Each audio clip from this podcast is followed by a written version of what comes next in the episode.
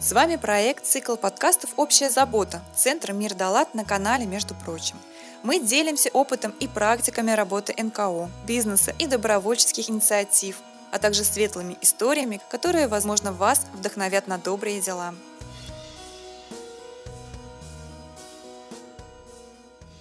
Здравствуйте, с вами Евгения Троицкая, и вы слушаете подкаст «Между прочим». Сегодня мы продолжаем тему инклюзии, а именно будем говорить о семьях с особыми детьми с нашей гостьей Марией Гудшабаш, программным директором, коррекционным педагогом и специальным психологом автономной некоммерческой организации инклюзивного центра ЙОМ-ЙОМ. Мария, здравствуйте. Здравствуйте. Давайте начнем с вами знакомиться. Расскажите немного о своем центре, как возникла идея его создания и почему такое интересное название, неординарное.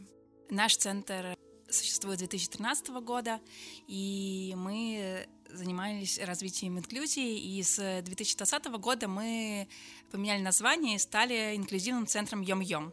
Йом-йом — это такое слово, два слова, которые, с одной стороны, ассоциируются с чем-то детским, игровым, а с другой стороны, имеет в себе смысл и переводится с ивритом как «день за днем» или «каждый день». Мы это название искали, выбирали и выбрали вместе с сотрудниками, с командой центра и с родителями, которые приводят к нам детей каждый день. Как говорится, как лодку назовешь, так она и будет плыть. Вот, собственно говоря, вы так подобрали название, что очень характеризует, описывает в целом ваш центр.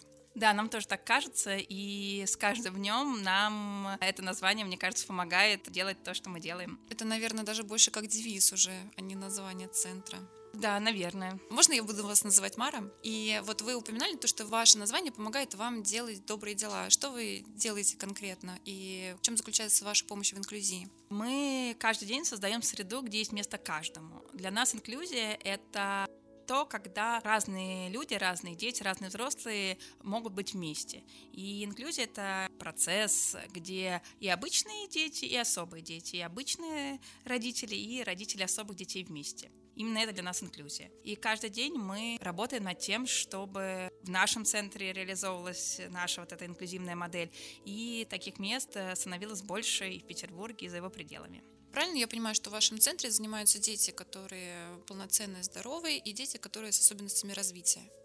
Да, у нас есть несколько направлений работы. Наше основное направление – это дневной центр, в котором находятся вместе дети с особенностями и обычные дети. И обычных детей 70-75%, и детей с особенностями 25-30%. Мы считаем, что именно в таком процентном отношении инклюзия работает и для особых детей, и для обычных детей. И все получают только выигрыши из, из этого процесса. Мне сразу вспомнилась история, я уже неоднократно об этом говорила, что есть такой центр, какая разница? И у них был скандал. Э, скандал в жемчужине, когда мама или бабушка, там, девочки завела скандал и сказала то, что таким особенным детям не место рядом с нашими обычными детьми. А как у вас происходит, строится взаимоотношения? Родители не против, что их дети вот занимаются именно с детьми, которые с особенностями развития? Да, это такой очень важный вопрос, и нам всегда его задают. И, конечно, к нам приходят родители обычных детей добровольно. Они знают, куда они приходят, и они приходят, потому что они хотят именно к нам. И они считают, и мы считаем, мы уверены в том, что инклюзия и нахождение и пребывание каждодневное с особыми детьми вместе — это то, что дает очень много любому ребенку. Это как еще один иностранный язык. Если мы спросим у родителей, вы хотите, чтобы ваш ребенок знал несколько иностранных языков? Конечно, каждый родитель хочет. И именно научиться общаться с другим, с тем, кто тебя не очень понимает, или как-то странно себя ведет, или вообще не говорит, это то же самое, что освоить еще какой-то иностранный язык. В современном мире очень ценится высокий навык коммуникации, эмоциональный интеллект и так далее. И это все то, что в инклюзивной среде у любого ребенка развивается и осваивается им в разы быстрее и в естественной среде, что важно. А какие именно у вас программы работы в центре построены? Взаимодействие детей, как работа с психологом, какие-то мастер-классы, еще что-то? Нам кажется важным, что главное это не какая-то разовая активность или разовое мероприятие. Безусловно, тоже важно. Мы за такую системную работу, за то, чтобы особому ребенку было куда каждый день приходить и каждый день находиться с одними и теми же детьми, с одними и теми же взрослыми. И для обычных детей, соответственно, тоже это важно. Мы занимаемся тем, что у нас ежедневно происходит такая обычная детская жизнь.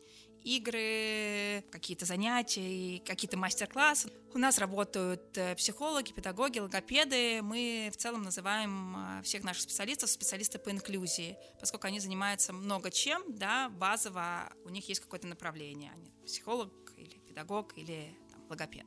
А разве особые дети не могут пойти в обычный детский садик? Особые дети могут пойти в обычный детский сад, в обычную школу. У нас есть закон об образовании, который позволяет это делать. Но как это происходит в реальных учреждениях, это бывает очень-очень по-разному.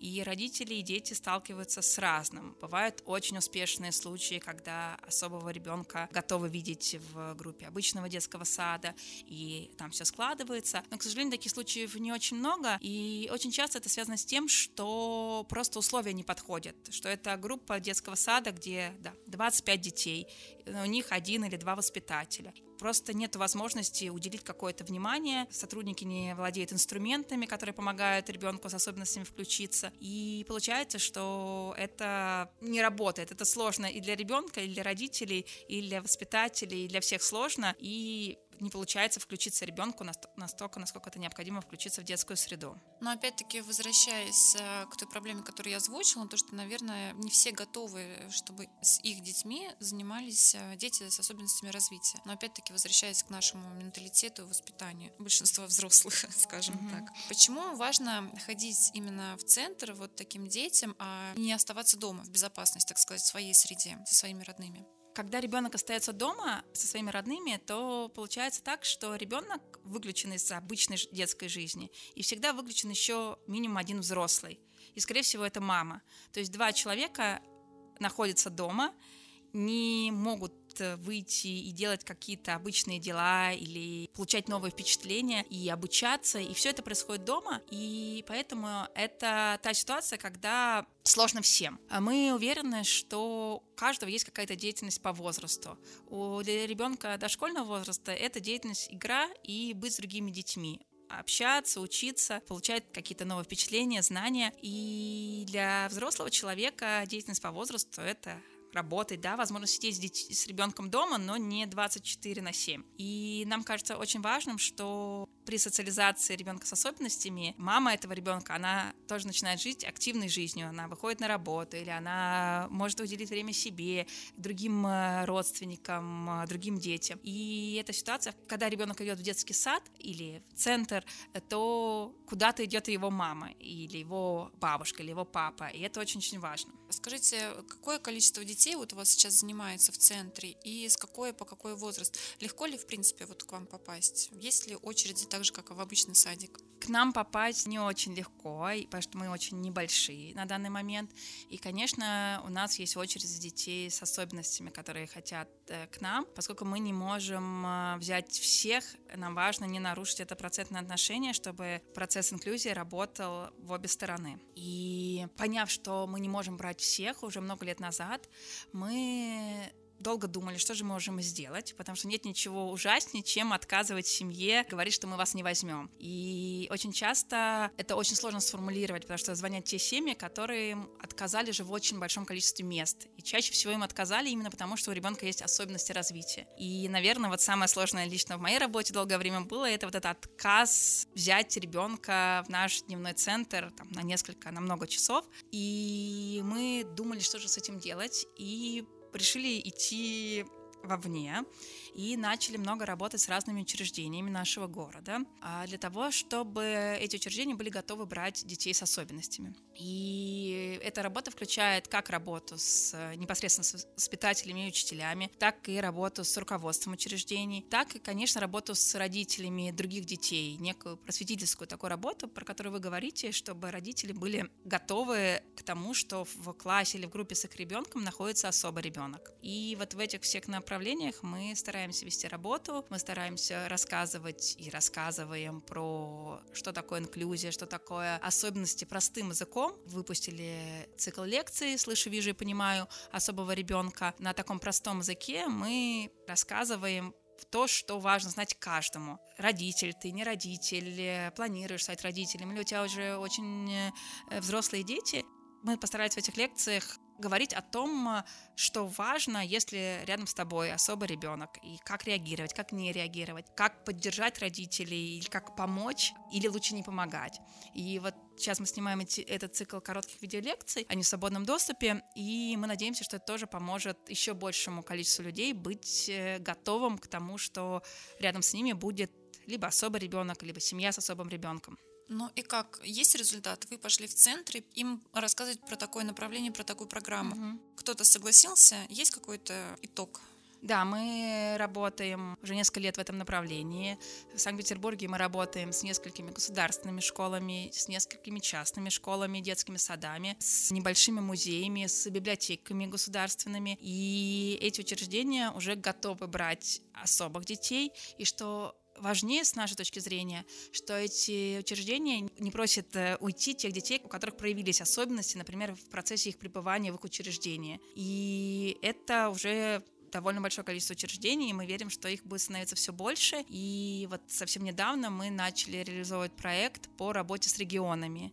И сейчас мы дистанционно работаем ну, можно сказать, по всей России и помогаем решать проблемы включения особых детей в группы и в классы уже с э, многими городами другими. А в чем заключается именно эта программа помощи регионам? То есть это какие-то видеолекции, видеоматериалы, которые вы направляете? Как происходит взаимодействие вообще с регионами?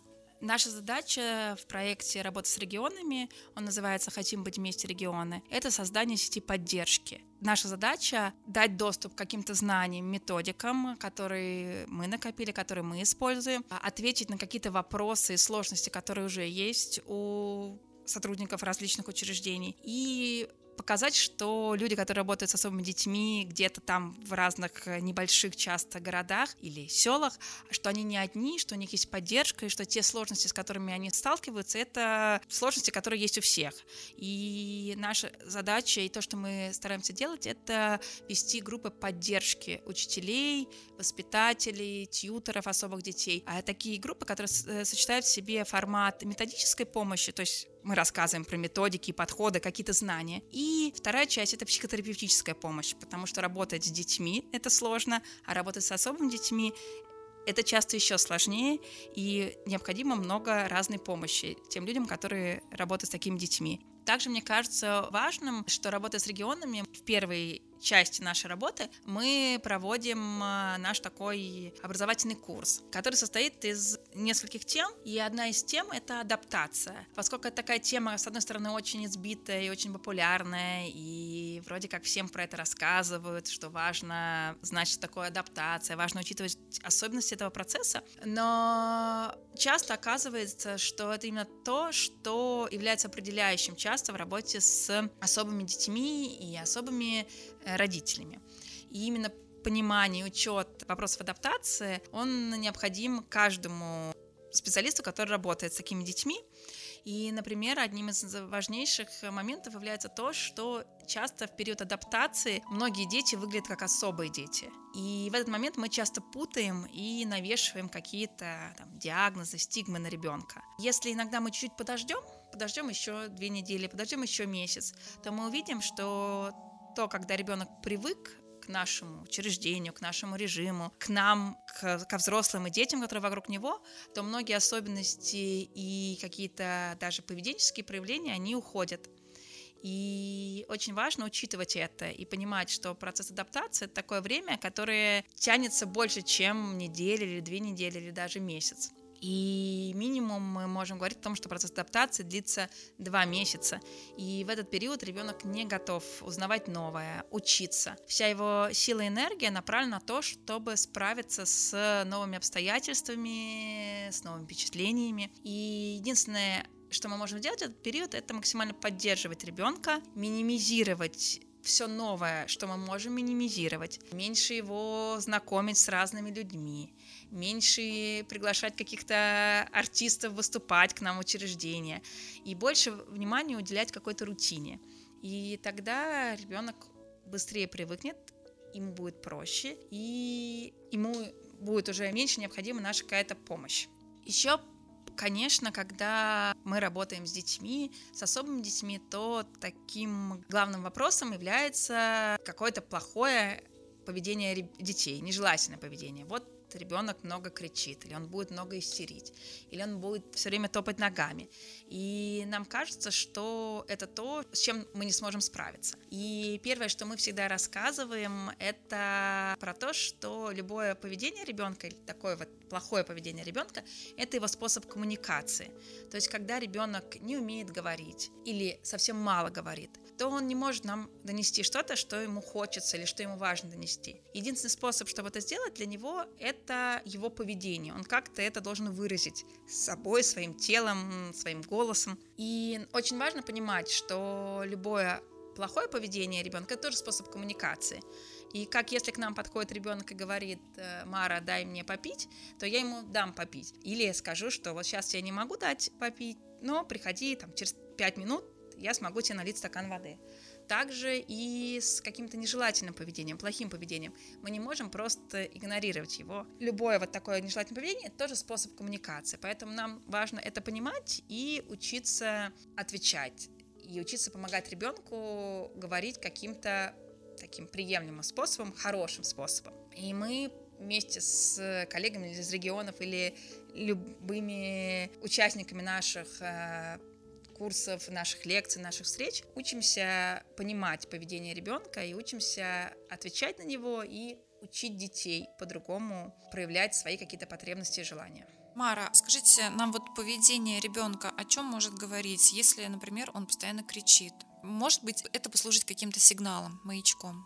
Да, конечно, но для того, чтобы понять, чего именно хочет ребенок своим криком, нам нужно собрать некую информацию. Как мы иногда говорим, провести некое расследование. Лучше всего нам в этом помогут наши глаза и уши, и блокнот с ручкой. То есть нам нужно провести наблюдение, нам нужно пронаблюдать, когда ребенок кричит, с кем рядом он кричит, больше, а с кем меньше. Бывают ли такие моменты, когда он никогда не кричит и так далее. То есть нам нужно собрать такую большую-большую картинку, большой пазл и посмотреть со всех сторон на эту ситуацию. В целом, крик ребенка, он может значить абсолютно разные вещи. Чаще всего нам кажется, что крик – это способ привлечь наше внимание.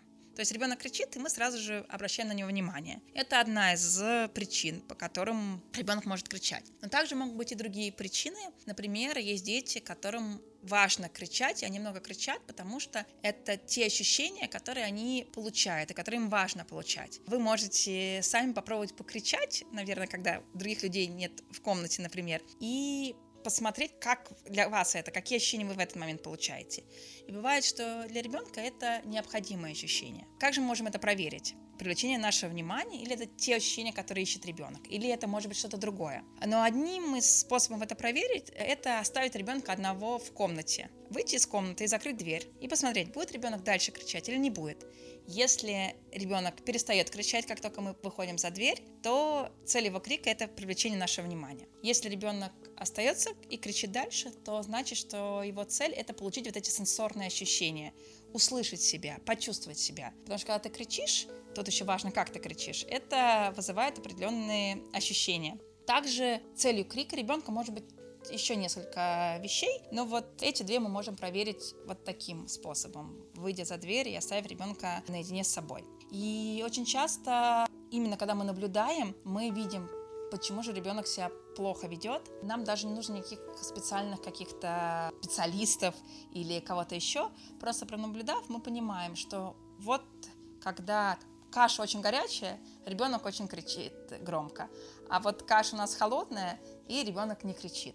Я очень грубо говорю, но вот часто именно наблюдение нам помогает понять эту причину и помочь ребенку. Соответственно, ребенок с особенностями развития, ребенок, у которого есть сложности в коммуникации, есть сложности с речью, он не может сказать про это, он не может попросить словами и озвучить свою какую-то проблему или что у него случилось. Часто от обычных детей мы требуем, чтобы они говорили словами или там показывали нам, но это тоже далеко не со всеми работает, и опять же со взрослыми всегда работает. Поведение и то, как мы себя ведем и что мы делаем, остается нашим способом коммуникации на всю жизнь. И именно поэтому важно наблюдать именно за поведением ребенка, особого, обычного, и это будет нам давать информацию и будет нам помощью том, чтобы понять, что же он хочет, как мы можем с ним коммуницировать. Мара, скажите, а нужно как-то бороться с тем, что ребенок кричит ради своих собственных ощущений? И что нужно делать в таких ситуациях? Я думаю, что бороться с ребенком нам не нужно ни в каких ситуациях. Нам надо с ребенком разговаривать, помогать, слышать ребенка. И если мы понимаем, что целью поведения ребенка является получение каких-то ощущений, и то, как он это делает, мешает нам, мешает другим детям, мешает ребенку учиться. Например, громкий крик, он мешает всем вокруг. Отвлекает. Отвлекает. Конечно. То наша задача подумать и придумать способ, как он может получать эти же ощущения, но каким-то альтернативным вариантом, альтернативным способом, который не будет мешать нам, другим детям и так далее.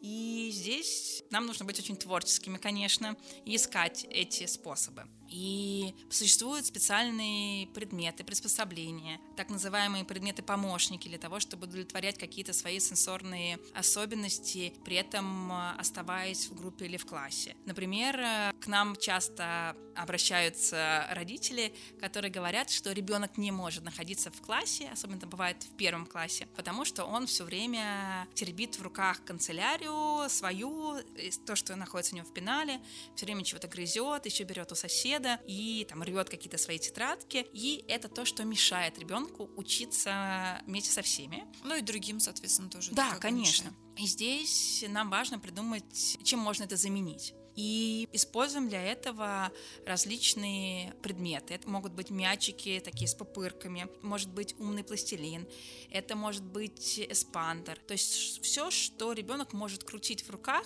при этом не причиняя вреда имуществу. И часто даже такие штуки вызывают много вопросов у учителя в классе, поскольку как это ребенок будет играть на уроке. Мы стараемся донести до учителей, специалистов, что это не то, что мешает ребенку, это то, что ребенку, наоборот, помогает.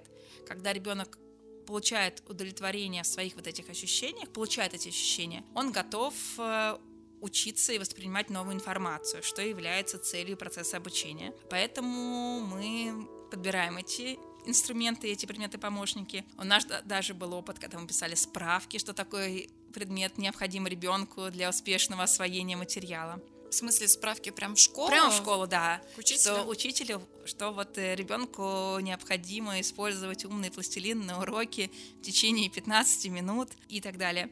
Также иногда, конечно, эти критические замечания других учителей, что ребенку нельзя это использовать, они в целом обоснованы а как это? Будут все дети хотеть такие же предметы. А кого-то это, наоборот, отвлекает да. от процесса. Mm-hmm. И здесь есть несколько способов. Один из способов — это, конечно, дать всем детям в это поиграть, это потрогать, с этим как-то повзаимодействовать.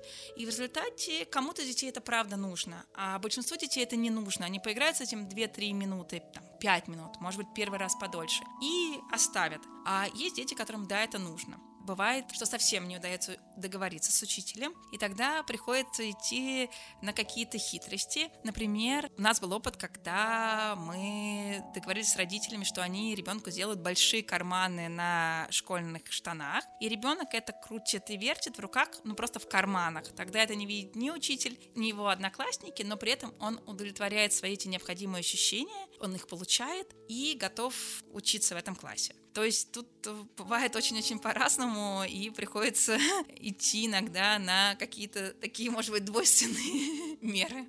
Слушайте, ну это неплохо, зато потом, когда этот человек вырастет там в старших классах, он будет знать уже, как можно писать шпоры, например. Конечно, мне кажется, что даже если мы с вами подумаем о том, как мы работаем, о том, как мы выполняем какую-то сложную задачу, когда нам нужно, например, э, написать какой-то отчет, и нам нужно сидеть за компьютером долго, или написать какой-то текст, мы тоже погрызем ручку, что-то возьмем в руку, потрогаем из того, что у нас лежит на столе. Сейчас очень популярны разные штуки тоже, которые взрослые себе покупают для того, чтобы крутить, вертеть в руках, и все это используют почему же школьники не могут это использовать, находясь в классе? Я думаю, что важно чтобы такие предметы были в доступе, и дети будут их использовать, когда им необходимо. И в целом, мне кажется, что очень много всего поменялось за последние годы, и есть такие специальные штуки на шею, которые можно грызть. Чтобы не грызть, опять же, ручки, или пальцы, собственно, или что-то еще.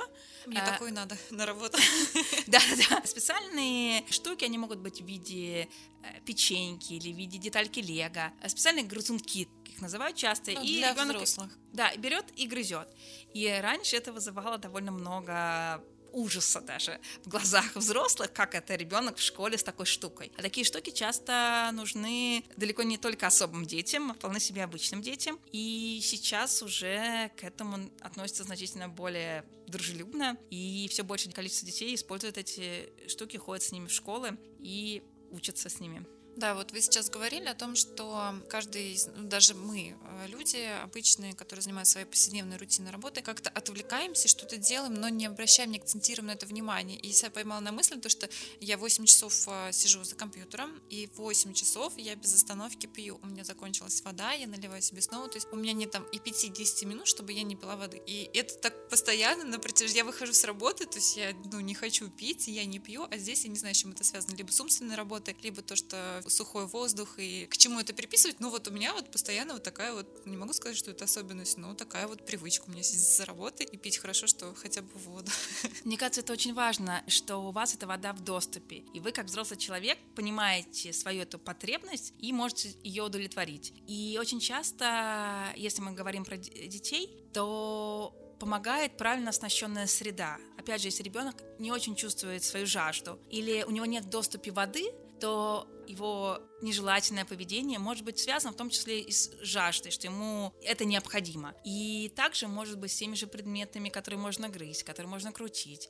Или когда ребенку как-то скучно, и он не может себя занять, тоже появляется больше каких-то поведенческих проявлений, которые бы нам, взрослым, не хотелось, чтобы проявлялись. Поэтому очень часто важно посмотреть просто на то помещение, где ребенок проводит свой день, и подумать, удовлетворяет ли оно его потребностям, его необходимостям. И часто, если мы добавим каких-то игрушек или наоборот уберем игрушки из поля зрения ребенка, их станет чуть меньше, это то, что помогает ребенку быть включенным, играть, учиться. Именно вот эта работа с окружающей средой. Это тоже, что мы часто делаем. Мы часто приходим в разные сады, школы и просто наблюдаем. Мы сидим в уголочке и смотрим, что там происходит. И видим, что ребенку плохо видно из каких-то простых предметов, э, примеров, что просто поменять место ребенка в классе поможет ему лучше слышать, лучше видеть и быть более включенным в то, что говорит учитель. Бывают более сложные какие-то истории. Очень часто можно увидеть про взаимоотношения детей. Что-то, что не видно, когда ты с ними вместе играешь, а то, что ты можешь увидеть только находясь где-то в сторонке. Именно такое вот наблюдение помогает понять, что изменить добавить в класс, убрать из класса, там, может быть, пересадить детей или помочь им в какой-то момент договориться, не когда уже происходит какой-то конфликт, а может быть, это конфликт, который происходит из раза в раз, и просто детям нужно помочь договариваться в начале этого конфликта, в начале каких-то ситуаций. И это то, что помогает э, часто тоже решить какие-то сложности, и это касается, конечно, и особых детей, и обычных детей. Мара, а расскажите нам, какие еще направления существуют в рамках вашей организации? У нас в центре есть несколько разных направлений. Одно из них — это поддержка родителей и работа с родителями. Уже много лет мы делаем и приглашаем родителей в ресурсные группы поддержки. Это такой формат, когда родители могут прийти. Сейчас это происходит в онлайн-пространстве. И вместе со специалистами и другими родителями поговорить о своих сложностях, радостях и узнать, с одной стороны, какие-то методики и подходы, а с другой стороны, узнать опыт других родителей в подобных вопросах. И мне кажется важным, что такие группы тоже у нас инклюзивные. На эти группы приходят родители и особых детей, и родители обычных детей. И вместе с ними я тоже веду одну из таких групп. Мы ищем ответы, делимся опытом, и немножко э, родителям становится чуть проще и понятнее, что делать каждый день со своими детьми.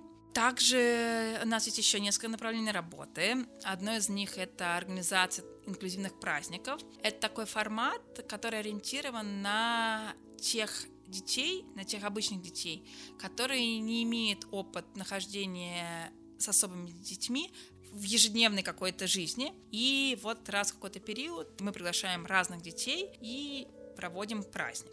Еще одним направлением нашей работы является помощь родителям особых детей в поисках тьютера, в поисках сопровождающего для своего ребенка, для того, чтобы ребенок мог пойти в школу, детский сад или куда-то еще. И мы много лет этим занимаемся, и сейчас мы создали специальный портал, который поможет родителям находить тьютера, а тьютерам находить родителей и ребенка. Этот портал называется Tutor Hub, и там можно оставить заявку на поиск тьютера, и тьютер оставит заявку на поиск работы. И мы поможем находить друг друга и обучаем тьютеров. Это наша программа, которая уже идет несколько лет.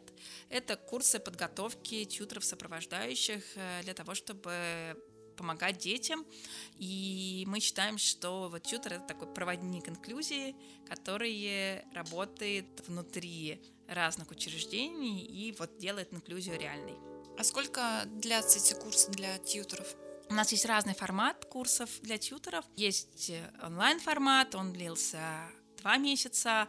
Это были встречи еженедельные, несколько раз в неделю с выполнением домашних заданий. Есть формат очных семинаров, который был приостановлен из-за пандемии, и он сложно возобновляем, но мы посмотрим, как будет обстановка вокруг, и в нужном формате проведем, будем проводить. Платформа, мы надеемся, будет позволять обучаться онлайн в тот момент, когда это необходимо. То есть человек понял, что он хочет работать, он может работать утром, он может прийти к нам на портал и начать обучение.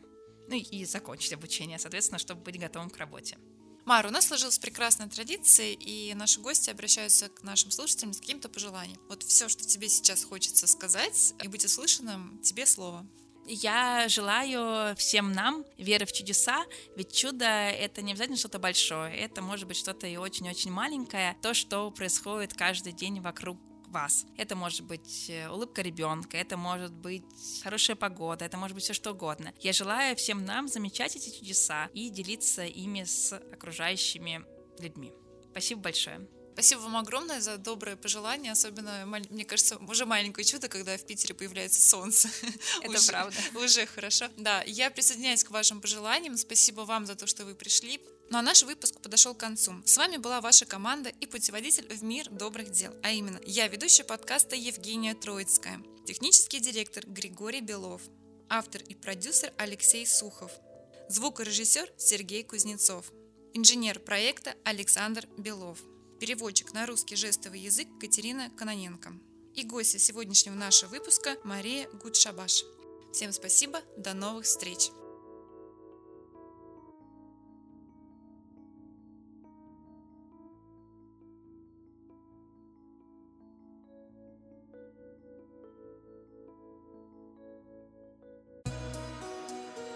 Эпизод подготовлен в рамках проекта «Цикл подкастов «Общая забота», реализуемого с использованием средств президентского гранта, предоставленного Фондом президентских грантов на развитие гражданского общества.